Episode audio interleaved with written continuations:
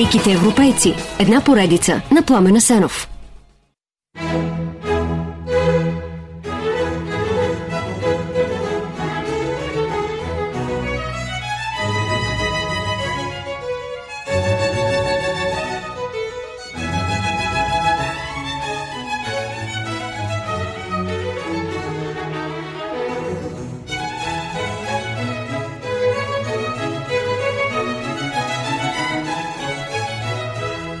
Около Първата световна война Германия е страната в Европа с най-силен економически и военен потенциал, но има проблем. Тя няма колонии, ограничена е от към ресурси и е зависима от чужди сили. А и европейския баланс не е по вкуса на немците. Не го цени и Томас Ман. Баланса на Европа беше импотентността на Европа, пише. Той е за войната, а сред наистина силните му аргументи е, че трябва да се разбие най-развратната полицейска държава в света – царска Русия. Крайната му националистическа позиция, изложена в поредица статии, обаче води до скъсване с брат му Хайнрих и други водещи европейски писатели. Още преди да излезе книгата с статиите, все пак възгледите на Томас Ман започват да се променят. Той подкрепя Ваймарската република и се записва в Немската демократическа партия. При всички политически вълнения обаче у него зрее един от най-вълшебните романи – Вълшебната планина – излязъл през 1924. В лекция, скромно заглавена за мен от 1940, Томас Ман казва Когато ме питат за развитието ми като творец, аз се питам за корените и виждам първите семена и импулси в игрите на детството. Но продължава като истински фройдист да дълбае. Някои бяха видими игри и другите знаеха за тях. Имаше обаче и невидими, за които изобщо не бяха необходими играчки. И точно заради тях чувствах тихо удовлетворение от силата на моята фантазия, която нищо не би могло да ми отнеме. Силната детска фантазия на Томас Ман се превръща в изумително писателско въображение и класически пример за това е Вълшебната планина. Книгата е наситена със сложен символизъм, дълбоки и интересни идеи, словесни и мисловни игри с времето, музиката, еротиката, класическия немски роман, болестите на тялото и душата. Всичко това го има, макар сюжета на пръв поглед да не е нищо особено.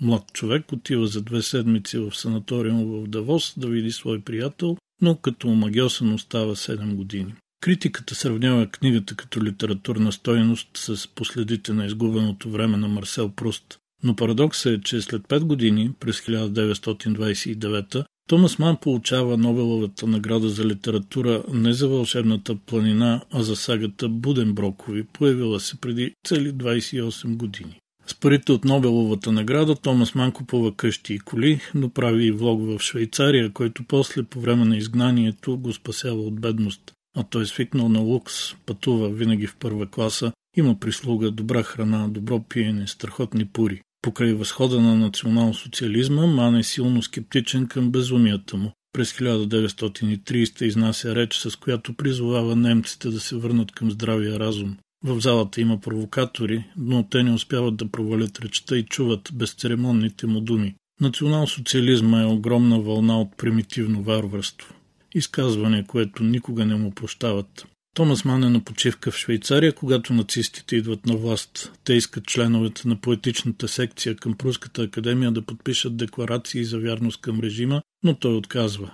Да, негови творби не са изгорени на голямото аутодафе през май 1933, но същия ден го уволняват от Мюнхенския литературен борт. До 36-та отношенията му с режима са леко двусмислени. Томас Ман е в изгнание, но нацистите не му конфискуват имотите и дори не забраняват да бъде публикуван. Катя Ман обаче не издържа. Тя пише текст на декларация срещу национал-социализма, която той подписва. Къде ще ходи? Декларацията е публикувана, с което разрива настъпва окончателно.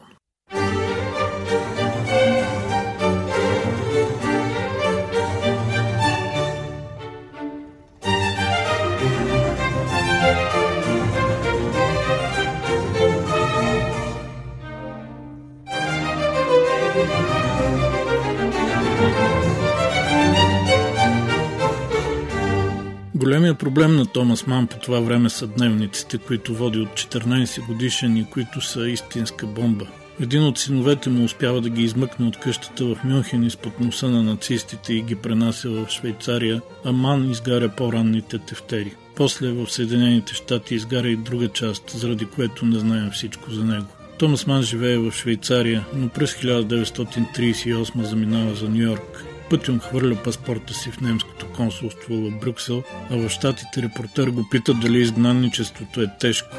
В типичния си егоцентричен, но и ироничен стил Томас Ман «Където съм аз, там е Германия». Когато през 1939 избухва Втората световна война, той подпомага бежанци и води радиорубрика по BBC, хонорарите от която дарява на Британския военен фонд. Записва текстовете в Съединените щати, те се транспортират до Англия и BBC ги включва в немските емисии. Ман е един от малцината немски интелектуалци, които поставят въпроса за колективната вина. В голямото си есе Германия и германците той пише да играеш сега ролята на непреклонен съдя и докато угоднически поддържаш безграничната ненавист, която този народ събуди против себе си, да го проклинаш, а да представяш себе си като въплъщение на добрата Германия в противоположност на злата престъпна нация, с която той, моля ви се, няма нищо общо, това изобщо не подхожда. Подхожда, не подхожда, правят го левичари като Бертолд Брехт, които скоро заедно с руснаците разделят Германия и още дълги години държат източната част в лапите на злото. По време на войната Томас Ман вече е завършил и издал четирите тома на Йосиф и неговите братя, а както и при големите вълнения около Първата световна война е заед с новата, четвъртата от най-великите си книги – Доктор Фаустус. Романа се появява през 1947 и в известна степен е дълбок литературен вече опит писателя да отговори на същите най-важни въпроси, с които се занимава в есетата си природата на злото и начините по които то прониква в човека, величието на духа и цената, която човек трябва да плати за всичко, и добро, и лошо. В последните години до смъртта си през 1955 Томас Ман се връща в Европа, но живее в Швейцария, не в Германия, макар че посещава и източната и западната част. Умира на 80 и мнозина го изпращат до скромната плоча в Цюрихското гробище Килчберг, а приятеля му Карл Цукмайер пише Пред този ковчег ума на деня запазва тишина. Сбъдна се живот, посветен на едно творчество на немски язик като развитие на европейския дух.